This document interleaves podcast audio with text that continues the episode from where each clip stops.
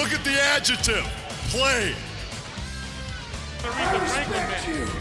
Booker, man. And I have half the brain that you do. I told you. Hold on. It- Now is the franchise going to take the Viagra? Gonna put some butts in the seat. Hello there, wrestling fans, and welcome to episode number 70 of Because WCW, the podcast where the big boys play. We are part of the Hooked on Wrestling Network.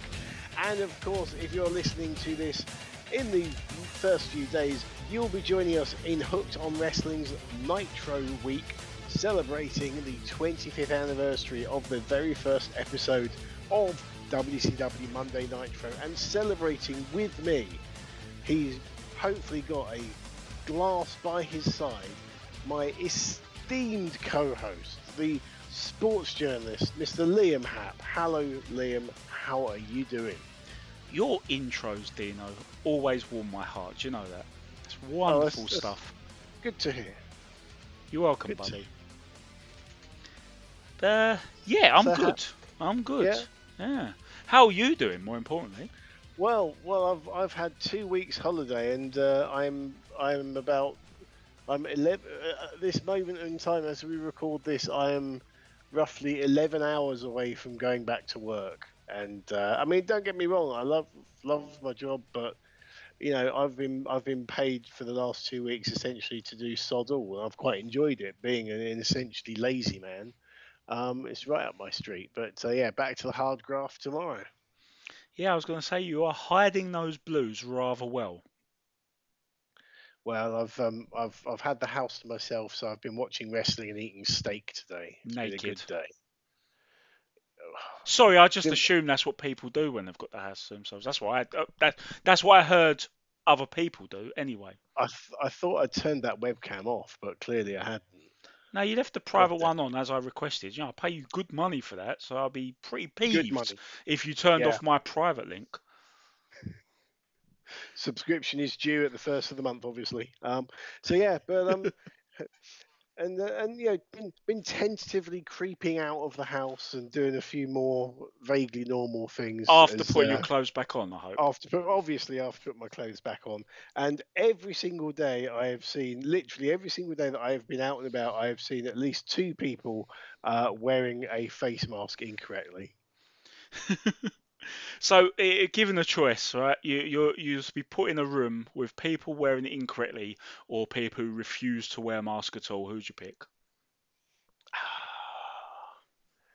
it's a tough one it's a it's a Really? tough one I, I, I thought think, it'd be a slam dunk, and the reason I wanted to make that comparison is I wanted to put a little bit of benefit of the doubt on the people wearing it incorrectly because I am half certain that on at least five or six occasions already in the first month of this mandated situation, I've put on incorrectly myself because to this you know, I'm doing it. I, I I think it's I think it's right to to do it and stuff, and I will do my part to try and help bring the numbers down. But my word, I'm really struggling with it at times.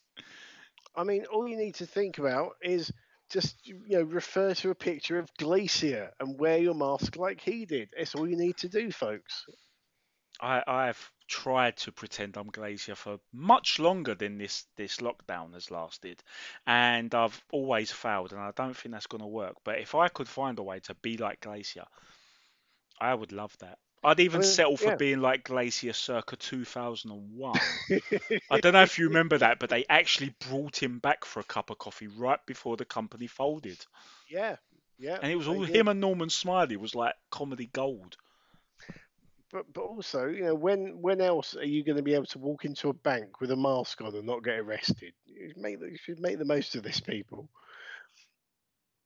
So um, so yeah, we have um, we we've got a, a very very special episode today. Now, last time around, we we had what was the longest podcast episode we have ever done with Rob McNichol from Hooked on Wrestling. We're looking at a monumental Bash at the Beach '96. So so because you know because you you guys you sat through three and a half hours of us chuntering on, we're we're giving you a, a, a nice brief one today. This is we're, we're going Not from like that. one.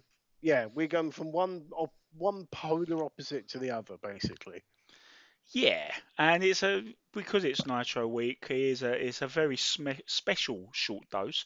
But I do want to clarify that that may have been the well, we know it was the longest ever episode of Because WCW with Rob McNichol. But I also want to point out that it was probably the shortest podcast that Rob McNichol has ever done. So we managed to does- we managed to condense him a little bit. He does talk, doesn't he? Bless him. I mean, I love Rob, but he he he can talk. He can talk. Oh my god.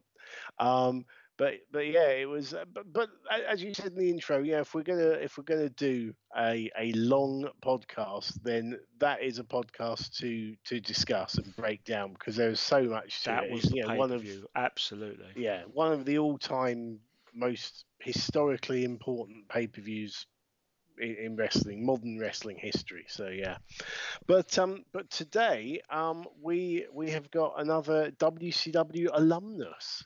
Oh wow! Another Yes, one for the indeed. list. Another one for the list. So we've uh, we've had valets, we've had ring announcers, we've had wrestlers, we've we've had world champions, but um, we have got a uh, a manager for the first uh, the first time, um, in the form of Sonny Ono. Um, he uh, had a chat with us. Uh, well, he had a chat with me uh, yesterday because poor, poor old um, Sonny. We had we had a few problems uh, getting hold of him. We had this was the third attempt um, uh, after a, a, a, minor emergency at his end of things, and uh, we we finally got hold of uh, of, of the man um, yesterday. But you you you were uh, otherwise engaged and unavailable, so I, I took over the uh, interviewing duties. Much like when you interviewed Dave Penzer, one day we will both be together interviewing someone. To be Um, fair, we did do that with Jeannie Clark and Guy Evans, Lady so we've, man- we've managed yeah. it. But yeah, it was good that you got your turn, Dino, because it was awesome being able to chat to Jeff Jarrett and Dave Penzer. But I did feel bad that you weren't tagged in for those. But this was your show, and yeah, to be honest, I had a few other things going on. But one of the main things that's kept me busy the last few days is we've spoken about this being Nitro Week, and as the features editor of Hooked on Wrestling and one of the senior guys there,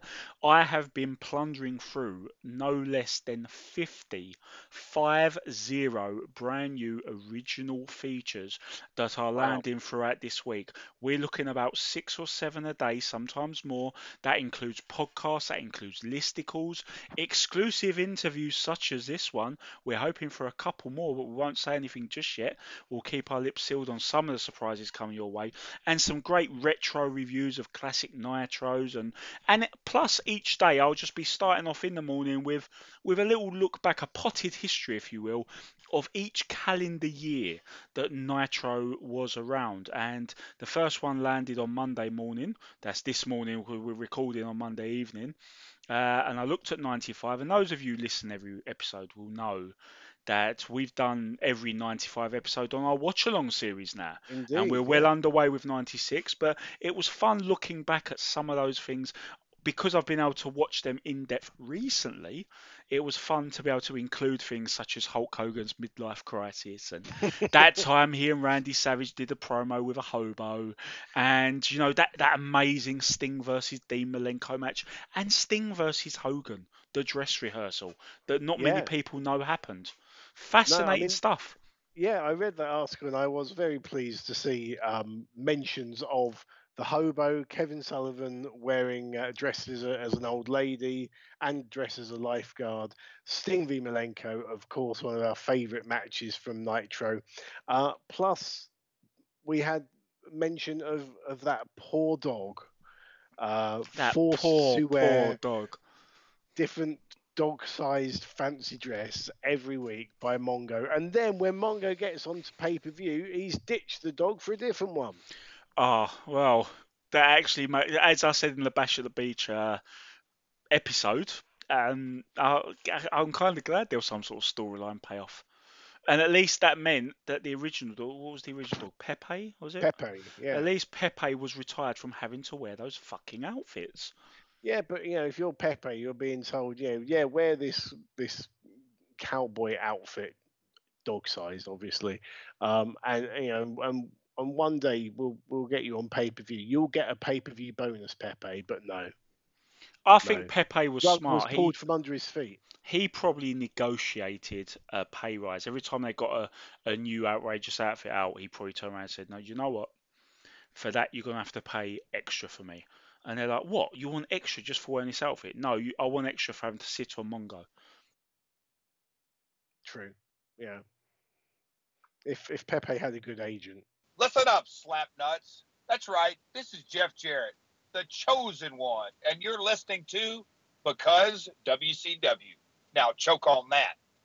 Anyway, um, rather than talking about a fucking dog, which we've done for far too long here, um, shall we? Uh, shall we have a listen to um, to to Sonny Ono? We um we had a chat with him, as I said, about um his time in WCW, his time before WCW, and how he got involved, and and just what he had to do behind the scenes, as well as. Uh, as well as uh, in front of the camera. I mean, what, what are your favourite memories of Sonny Ono in WCW?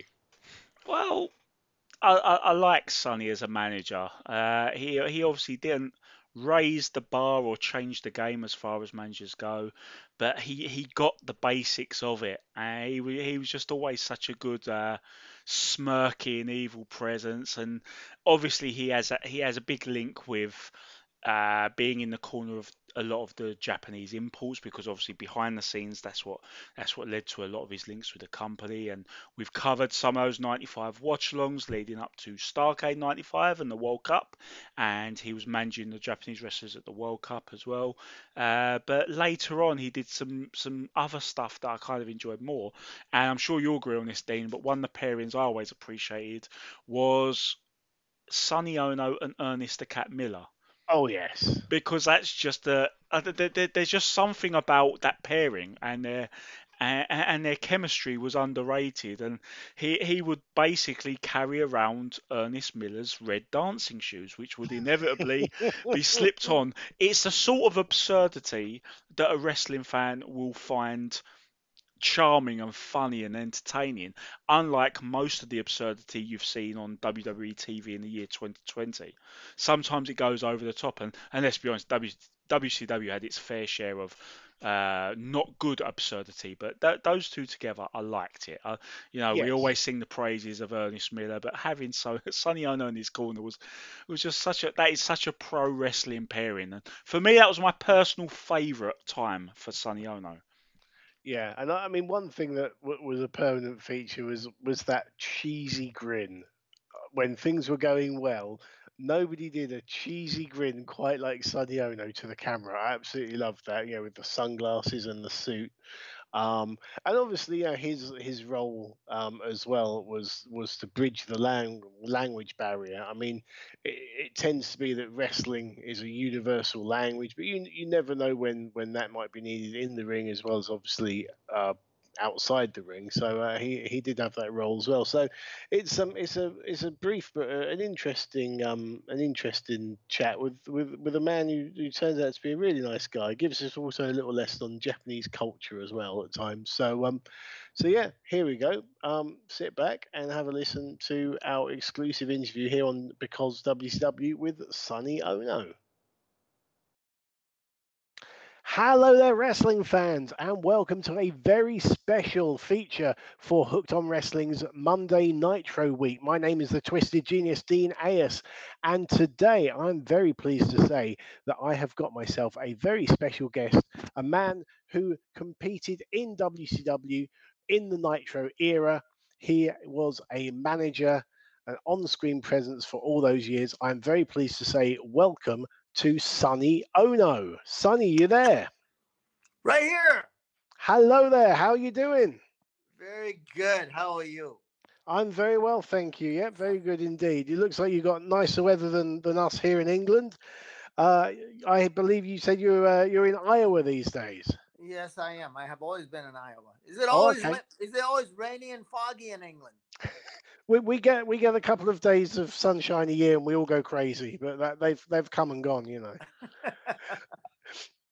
Um, so yeah, we are uh, on Hooked on Wrestling and, and my podcast because WCW. Uh, we are celebrating uh, Monday Nitro Week. For those of you who don't know, it's 25 years coming up very shortly. September the 4th, 1995 was the very first ever episode of Monday Nitro, and you were uh, part of many, many an episode.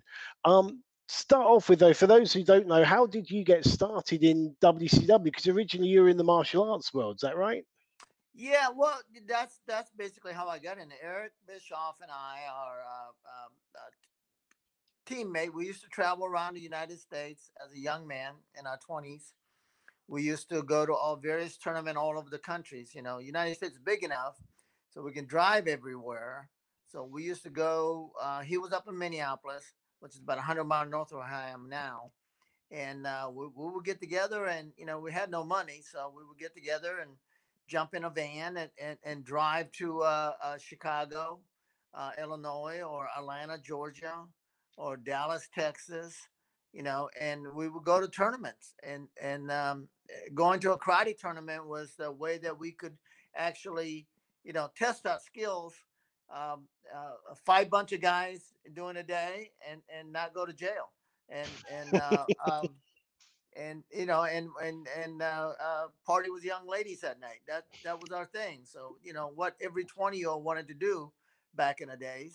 And that's how eric and i became friends. And um uh we we eh, i created this little game called ninja star wars it was a little low tech uh velcro throwing stars ninja stars that uh, i created a little game and and eric encouraged me to get it produced and which I did. And uh, um, he went on. He says, "Hey, Sonny, we got to get this on television." So what he did was he approached AWA, which was based out of Minneapolis, Verne Gagne's um, Yep. uh, um, group, and uh, they had a national television syndicated TV show, but they would give them instead of paying them for you know the show back in the days, they would give them commercial spot that they could go out and sell and and we we made a deal with them that we could we could put our game on a national television to sell the uh, these game on a professional wrestling show. And, you know, we didn't we didn't we didn't make a lot of money, but we, we learned a lot, and that's how Eric got into the wrestling business. And they said, "Man, you're you're, you're a good looking kid, and and uh, you could talk, and you're a great salesman. Why don't you come and work for us?" And that's how Eric got into wrestling business. So Oh, uh, you- okay. those are those are yeah those are uh, the guys who love Eric and thank me, and those who hate Eric, they can you know they can blame me for uh, Eric Bischoff being in wrestling business. so you're either to credit or to uh, blame depending on your point of view i guess right. And and and and in essence, uh, when he was uh, trying to repair the business with New Japan, he asked me to come in and and uh, try to help the uh, uh, New Japan business that was uh, um, I was in trouble. So we flew to Japan. He said, "Hey, you, you want to go to Japan with me?" And and I went. And uh, next thing you know, you know, I was uh, a, a, a person in charge of of uh, facilitating business with New Japan and WCW, and that's how I got. You know, I was behind the scene first. Yeah. And when those uh, when when those big stars from uh, New Japan Pro Wrestling, Masa Saito, Great Muta, Chono, Jushin Thunder Liger, Kanemoto, Otani, Tenzan, all those guys um, started coming over to WCW. Well, they needed a mouthpiece, a manager. So I became on camera a talent as well. And that's how I got into wrestling. Okay, so we'll we'll talk about your your role both behind the scenes and and in front of the camera um in a in a moment. I think your um your uh, video is frozen, but we can still hear you fine. So we'll we'll carry on. Don't worry. Um, but um, professional wrestling is is a, a business like no other, shall we say? It's Yeah. totally unique. How hard was it, or how how did you find it making that transition from martial arts to pro wrestling? Well, um, you know, I, I have I by then, you know, I was older than most of the guys. I mean, you know, getting into business, you know, uh, uh, so I mean, I, I already had my own business. I had a martial arts school. I had a, I owned a health club, and I had I had my car business.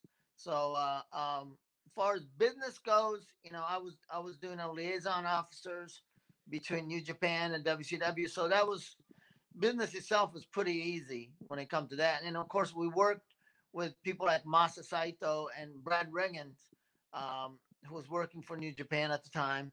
So and and we were working with friends, so everything was pretty smooth, pretty easy. You know, as far as my end of the work was. So um, you know, it, it, it was um, it was very enjoyable, really. You know, far as far as uh, it wasn't that hard. They would call me, and and uh, uh, either they wanted a, a merchandise, WCW merchandise, or they wanted they wanted to uh, uh, book a WCW talent to, for New Japan shows, or vice versa. We wanted to use their talent, and and uh, it wasn't that hard. And one of the greatest things came out of that program was that Eddie Guerrero, you know, when this when we started the Nitro, that we needed more talent, so we get to use people like Jushin Thunder Liger, uh, Mhm. Great Muta. Um, so you know, it actually worked out really well because we can we can highlight New Japan talent on American television. So that was you know uh, mutually beneficial, and we get to use the international superstars.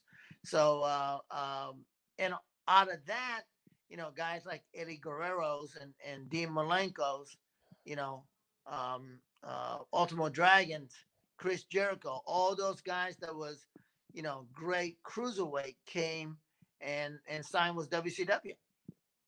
Yeah, I mean that was around the time that um, Dragon had the the J crown, the eight different junior heavyweight belt, belts, wasn't it? Actually, it was ten belts. Ten belts. I beg your pardon. ten belts, and he is the only person um, because of you know conflict between WWF and WCW. You know, he was the only person to actually own WCW and WWF belt at the same time. Mm. Of course, yeah, the old WWF junior heavyweight belt. Yes. Right. Yeah. Excellent. So I mean, so yeah, so your your role behind the scenes was was liaison between the the two camps. I I I presume bridging the language barrier as well at times. Yeah, I mean, you know, it, it, it's certainly helpful that that that uh, I was born in Japan, so my my Japanese are, are certainly um, um, helpful, and and more than anything else, culturally, you know, Mm. there was a lot of uh, cultural mistake that was made um, because you know doing business. I don't know if you've done business in Japan, but in Asia in general, but especially in Japan, you know, they're not, you know, way they do business is is is in relationship it's not just it's not just something is better or cheaper you know beneficial to you you make that choice over there they make choice one of the important part of their choice is who you're doing the business with? You know it's, it's not about what benefits me what benefits us in general.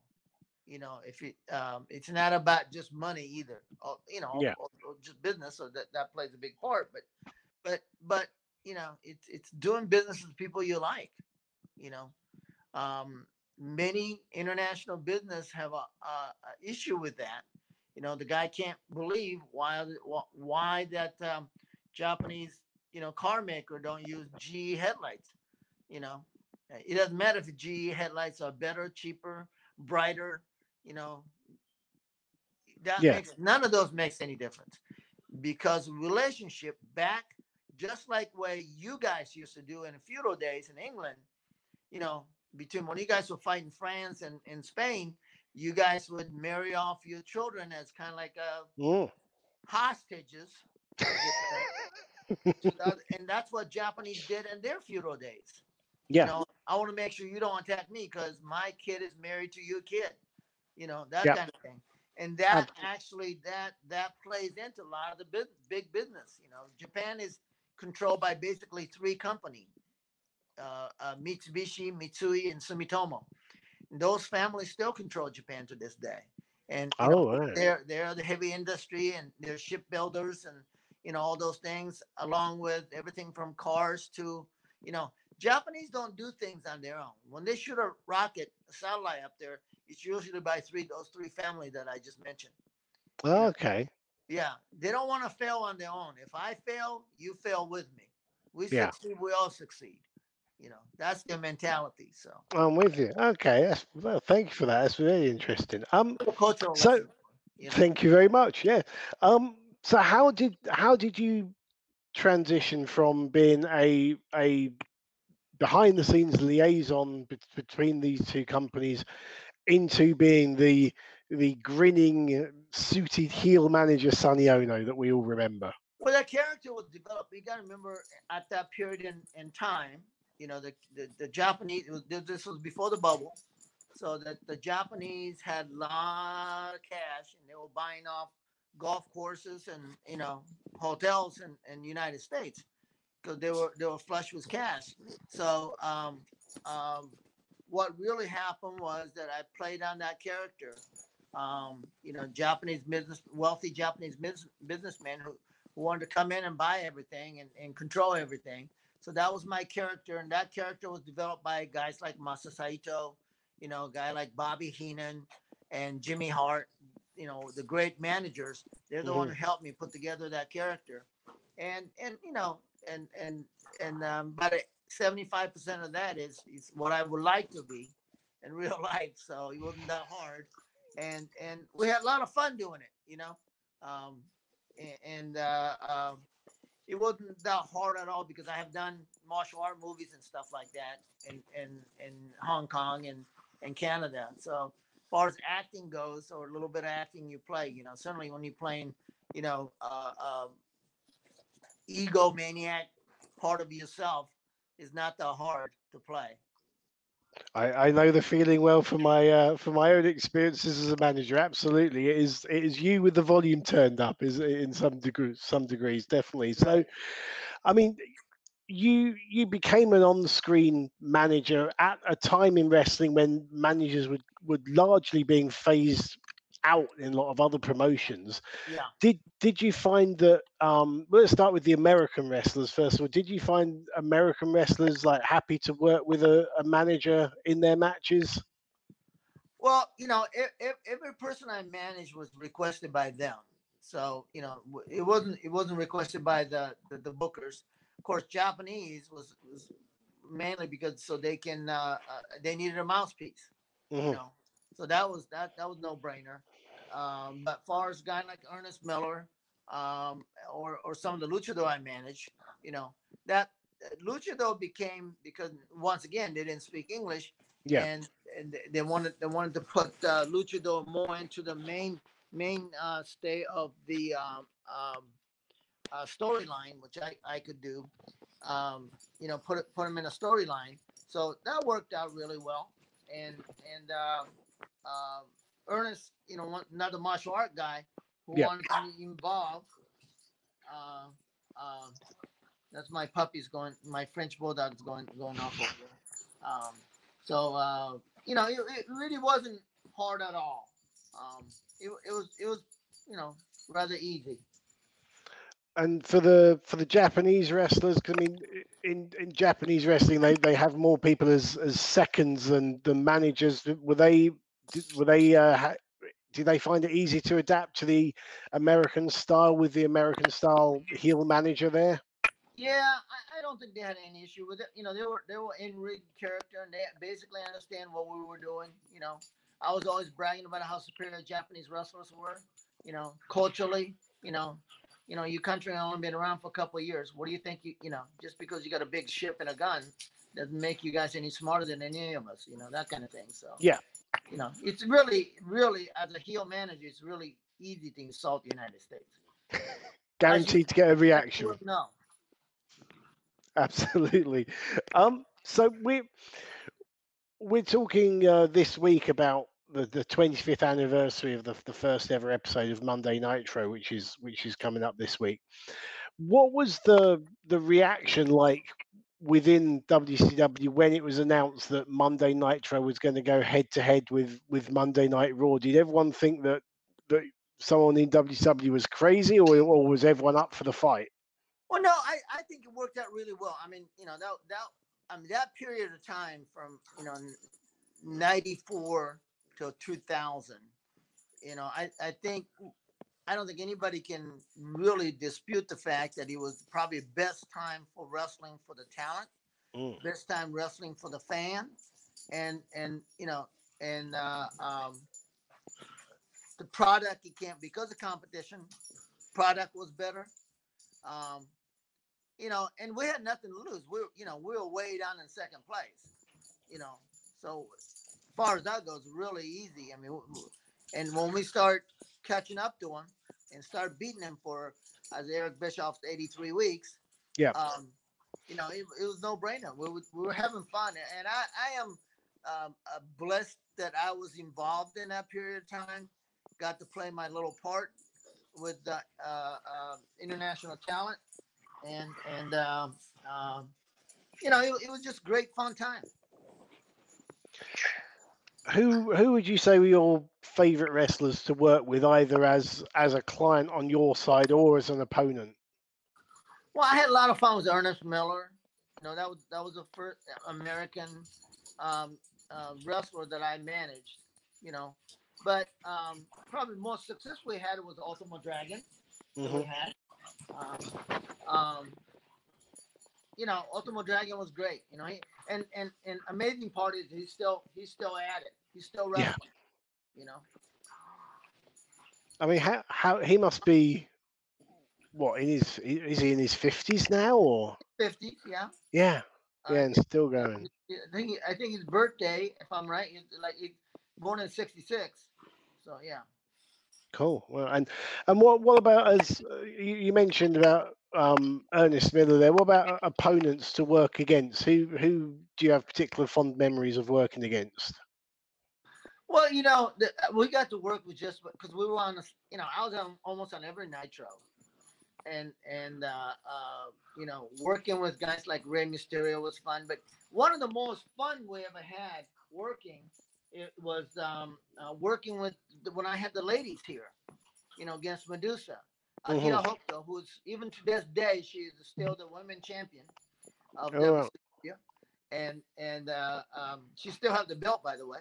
And, Wow. yeah, and uh, I I would I was uh, last November actually on the Fuji Television, which is the biggest TV network in Japan. I went over there and did a special about her belt. You know, she didn't know what to do with the belt, you know, and so we did a special. Actually, flew to Japan and did a segment of that. Um, so that was fun, but you know, working with Medusa was was a blast. You know, because we Medusa is so talented. And she actually trained in Japan with All Japan Mm. Women Group.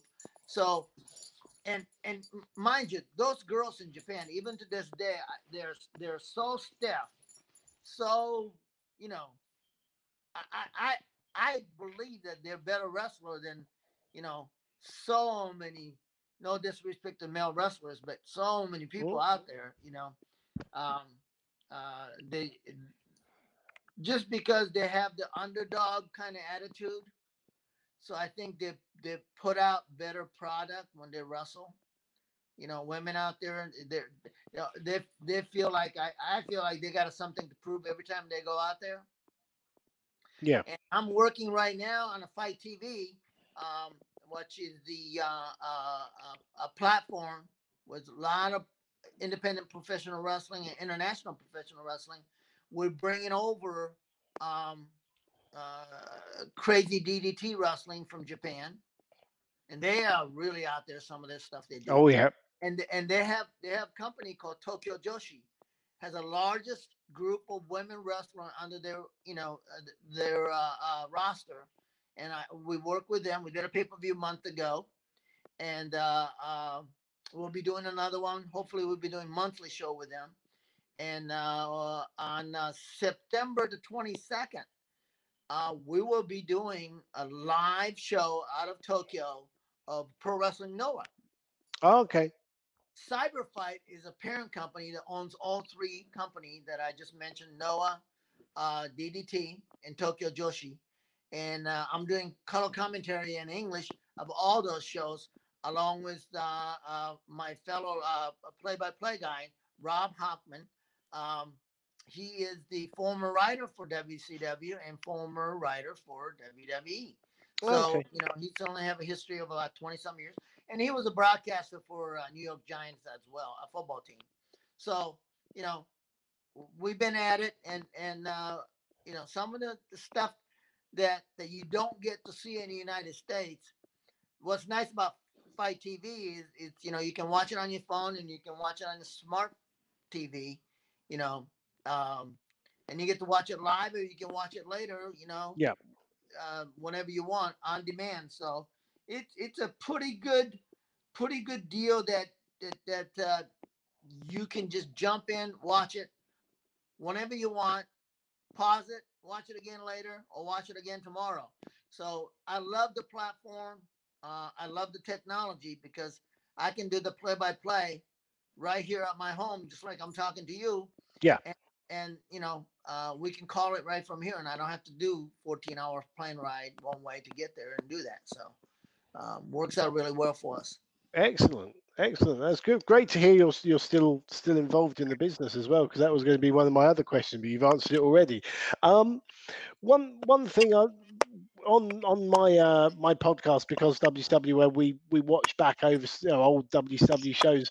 Yeah. Sometimes we've noticed that the fan, I think because the fans may not be familiar with some of the the Japanese wrestlers, that they didn't necessarily react as well or as as enthusiastically as we'd have hoped. And I guess that was why you were put in there to be a, a constant presence that they could be familiar with. Um, did you find that from your position at ringside that that sometimes they didn't react as as much as you'd have liked, or were you happy with things? No, I think I think ninety percent of the time. I think I, I really believe, um, as you can see, was a pop you know popular demand for New Japan Pro Wrestling or Japanese wrestling is in general. You know, th- you know Japanese style, what they call it, a strong style, and it's a little bit more stiffer. You know, they do a little bit more mat wrestling, a little bit more more catch wrestling, uh, uh, cruiserweight. You know, they'll do, they'll do more of um, um, they'll do more of uh, what they call the um, um, high flying stuff, which is a hybrid with some of the luchadors. Because Ultimo Dragon, of course, trained in Japan, or and but he was also really became Ultimo Dragon out of uh, uh, Mexico. Yep. So he'll do the high flying stuff, you know. And who originated that originally and made that really famous? Of course, the original Tiger Mask, Mr. Sayama, which I met with uh, a few months ago. You know, he's not in good health, but I wanted to, I wanted to see him, and uh, yeah, he gave me one of his masks and signed it for me. So uh, um, uh, that was that was quite. You know, I also met with last time I was there. I met with Mr. Inoki as well.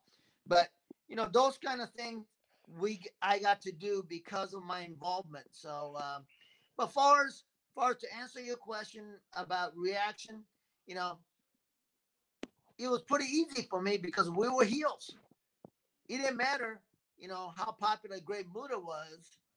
You know, he's just a natural heel. We were coming from different country, just like, uh, of course, you know, Lord Stephen Regal that we had. Yeah. You know, I mean, you know, pompous Englishman, and that's what he played. You know, and and we're just natural. We're a natural heel anyway, so it just makes things that much easy for us.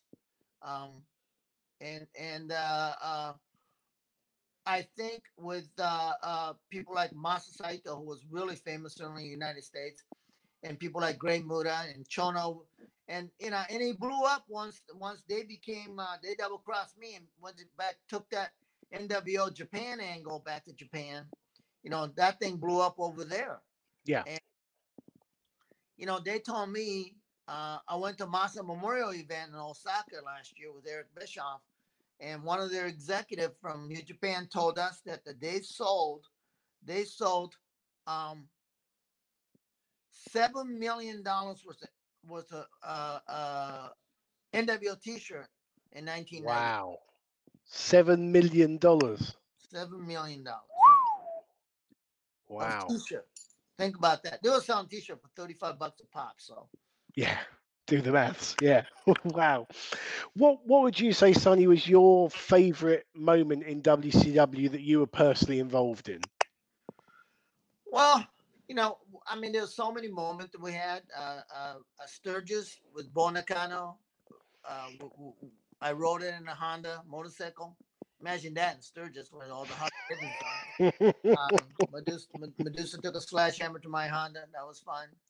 Um, course, you know, uh, uh, Ultimo Dragon um, uh, winning WCW belt, you know, um, and and uh, the World War Three pay per view with uh, WCW versus New Japan. That was one of the first time I made, you know, my my uh, appearance as the the, the Sonny Ono, the evil Japanese manager. Um, you know, that was that that was a lot of fun. Um, so you know, there, there's so many stuff that we got to do. Um, that was just so much. You know, when you're playing you when you're playing a character, you know, basically, you know, super ego of yourself. It's a lot of fun. Um, Mm. You know, you you get to do that and and and uh, um, get paid. There's nothing like it. Very therapeutic, isn't it? Absolutely. Well, course, you said you played manager. Absolutely, yeah, for many years in this so in the UK. exactly I'm talking about. I do indeed, very much so. Yes. One final question for you, Sonny. If you could go back in time and change one thing about your time in WCW, what would it be? Um, really, really. I mean, that, that's a great question, and I'm I'm I'm trying to think, but um, we wish the only thing I would have done is is more is it would have it would have been more fun to do uh few more things was New Japan. Of course, you know, like I said, I got to go. Um, you know, I got to go to um um North Korea with you Oh yes. Muhammad Ali and you know Mm. um, so so uh far as that goes you know I I, I wish I would have got to do more show in Japan you know because like I said Japanese I mean, it's it's kind of didn't make sense for me because they don't need a mouthpiece in Japan. So you know I didn't I didn't work to Japan. I only did one tour over there being a manager playing that character. Um but um other than that um yeah, oh, I, I wish I could have done more in Japan uh, as, as, as playing that, you know, the manage, managing those guys, but it wasn't necessary, you know. Yeah. So, so other than that, man, I mean, I, I have no regrets, really. I really don't. And and uh, um, uh, you know, independent scenes is so popular right now. Of course, the COVID thing kind of puts a kibosh on everything else Yeah. but um, you know, looking forward to. I still do like uh, like I told you with the Fight TV. I'm bringing all this. You know, Pro Wrestling Noah is is their their matches and stuff like that. It's is no different. And and some of the character and matches and, and season pro they have, and if if you, maybe you can tell your audience later on how Pro Wrestling Noah came off from All Japan Yeah, from Misawa, yeah. and- yeah, and and uh, their wrestling quality wise is they don't take second seat to New Japan at all. So being able to bring that to the United States and the rest of the world, you know, because on a Fight TV, you know, as long as you have the app, you can watch it anywhere in the world. And and uh, I'm really happy that I'm part of that to bring, you know, those event uh, product from Cyberfight, which is the parent company, um, bringing that, and and they're talking about doing tour of the United States. They're talking about doing tour of Europe. So, you know, I'm going to be involved helping them put together some of those tours. So, uh, you know, I might be seeing you in person in England. That would be wonderful. I mean, yeah, Pro Wrestling Noah has got a great history here in the UK. We've uh, one of our greatest ambassadors and a friend of Hooked on Wrestling, Doug Williams, was a tag team champion over there, and he brought over several Japanese visitors for tours of the UK. Off the top of my head, I can think of um, Mohamed Yone and Takeshi Morishima, uh, Sugiura, people like that who all came over from um, from Noah. So um, and and we've had um, we've had recently Chris Ridgeway um, going over there and being successful. So yeah, there's a there's a great uh, relationship and a great history between between pro wrestling Noah and the United Kingdom. Not to mention, of course, um, Mr. Sayama, who you talked about, who was uh, very famous in the UK in the early 80s as Sammy Lee before he went back to Japan and became Tiger Mask and Black Tiger, Mark Rocco, who obviously uh, passed away just just recently. Well, Sonny, thank you so much for your time. With a bit of luck, um, once uh, the world gets back to some some semblance of normality, we may very well uh, see you over here in the UK with uh, with Pro Wrestling Noah and, and Fight TV. Um, if people want to get hold of you or see you on social media, how can they find you? Sonny Ono on Facebook. I'm I'm there most of the time. I have a Twitter and and and other accounts, but Facebook is probably the easiest. You know, they can message me. Um, um, but uh, um, and I work with a company called Lucha Otaku out of LA, um, which is a production company. Um, they're the one we'll be doing on a Fight TV. We're starting weekly, um, free to to anybody who wants to sign in, get an app, and you can watch what's coming, what's going to be coming up from Japan. A lot of that and along with what's on Fight TV. So uh, you'll be seeing me around a little bit more often. Great stuff. Sonny, thank you so much for your time. We really do appreciate it. Thank you very much. Thanks, fans, for tuning in. That was Sonny Ono from WCW. Well, great, uh, great stories there. Thanks Thank you very much. and I'll be talking to you soon. Arigato. Thank you very much. Well, I tell you what, Dean, I know that was a brief interview, but I enjoyed that. And I, I always enjoy when we can get frontline WCW alumni on the show. But it was great to hear from him. And, well, let, let's just say he, he knows how to. Uh, he he know he knows where the money is in the future. Doesn't he? he know uh, he knows how to keep that hustle going. Fair enough. You know, if if anyone's wondering about what he's doing next, well, you're not wondering because he was he I think you mentioned something about Fight TV. I'm not sure. Yeah, very it subtle. Yeah, very subtle. Yeah. but but no, it was great. It was great for you to catch up, and I love the fact that it was indeed uh, a British wrestling manager extraordinaire and a Japanese wrestling manager extraordinaire swapping such notes on how to do the right pose on or, or on how to stick your arms out to say here's my guy with that smirk on your face Yeah, and, and what's what's interesting there is is how he didn't, you know, as he mentioned, he, he mentioned earlier, you know, that these situations kind of present themselves to you, and you don't need to go overboard. So, the fact that he is a Japanese manager with Japanese, or in some cases Mexican wrestlers against the Americans, that is a scenario that writes itself. Um, and, and obviously, where he was talking about one of the great angles with with Medusa and Bull Nakano with the Honda and the Harley at the the, the um, Road Wild rally in Sturgis. I mean, you just all you need to do is come out on a Honda and you've got your heat, and that's exactly what they did. They didn't, you know, they didn't need to over egg the pudding. They he knew what to do and when to do it. Yeah, I remember Harlem Heat had a really simple formula when it came to working Road Wild, didn't they? They seem to have it mastered in the, in the Yeah. simplicity stakes. I'll I'll just shuffle uncomfortably at that point in time. Yeah, I mean, but I, I guess you know, in in a it's it's knowing your audience, which is what wrestling is all about. true, Um, true.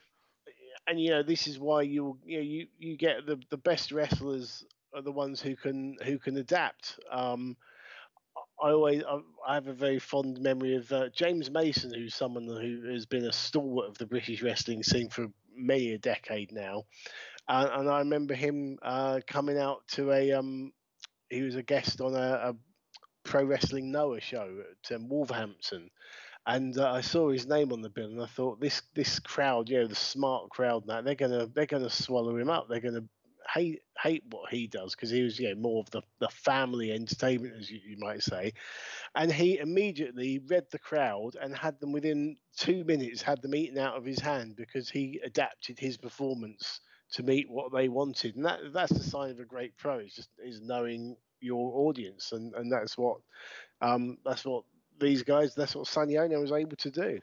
Yeah, it's true. I mean, you just need to look at the the modern day product for, for how important that is because so so many wrestlers are unfortunately in a in a business that's borderline monopoly. So many wrestlers are, are trained up one specific way and not allowed to try and adapt because because the WWE would would hate that. And so when things don't go exactly how they want them to go, you've got you've got a deer in the headlights in the ring, and you've got stubborn executives growling backstage when wrestling was always built on being able to roll with it.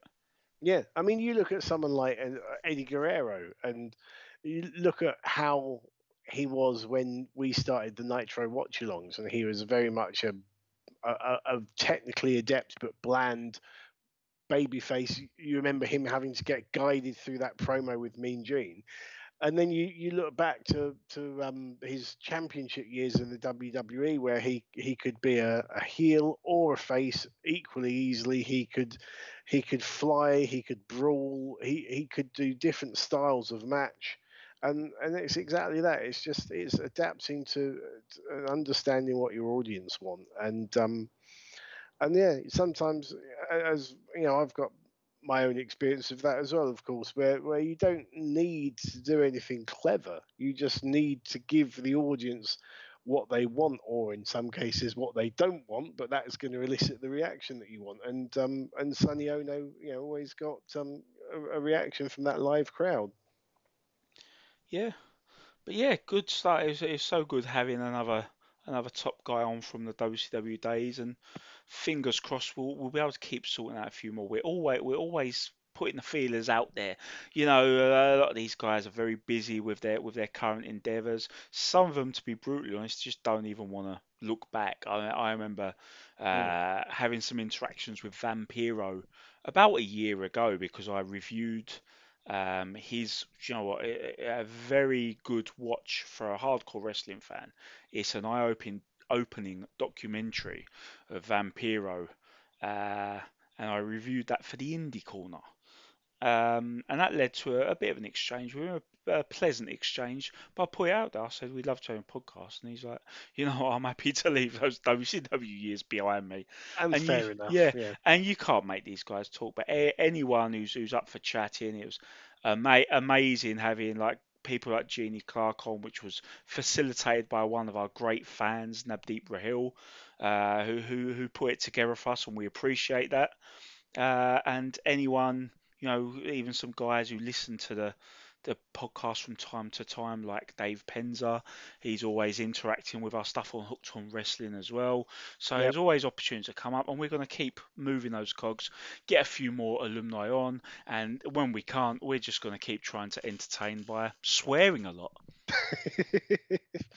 yeah, we uh, we all going well. We should have uh, another um, episode coming up for Nitro Week, um, looking over the uh, history and the influence and the legacy of of Monday Nitro itself because it really did change the face of American television wrestling for good.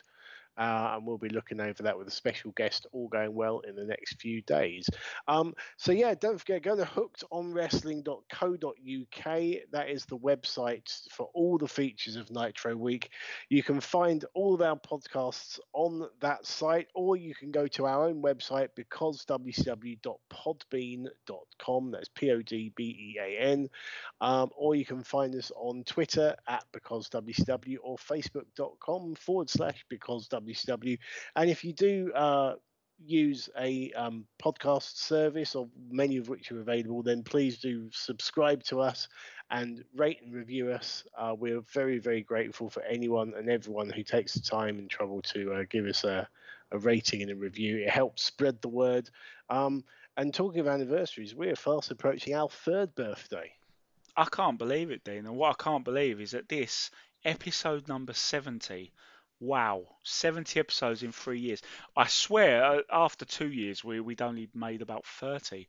We have we have really hustled this last 12 months has been amazing and, and considering that 12 months ago I, th- I think both of us were wondering honestly we were wondering whether or not we should continue this because as much as you guys have always reached out with the love and all that I had a few episodes with my laptop that were really making things frustrating and, and I think we were wondering how much time we could devote to it. Things like the lockdown have helped obviously but I'm so golden glad age we for podcasting golden age for podcasting. Age. and I'm so glad we decided to carry on because year three has been our best year yet, and Absolutely. we've we've not started yet. Now I can say that we have not started yet. And uh, I've just looked up the uh, the gift for third anniversary is uh, leather. So that um, Not like that. so much. Uh, I was going to say so much to uh, to work on between now and the third anniversary episode. I have been married for over three years. I can say that the third wedding anniversary was really well. It was kind of tame actually. I got a wallet, but I know where you what you guys were thinking. What me? Yeah, well, you as one of them, but yeah, I, I think we have many depraved minds listening to us. Yes, I mean you. Yeah, you. right. Well, thank you. Uh, thanks again On to, that to, note. uh, to Sun um, who for giving up his time to speak to us. Very grateful for that. Um, we will be back very, very shortly, short in quicker succession than normal, as I said, as we continue to mark Nitro Week here on hookedonwrestling.co.uk. So, on behalf of Liam Happe, this has been the Twisted Genius saying thanks for listening, and we'll see you ringside.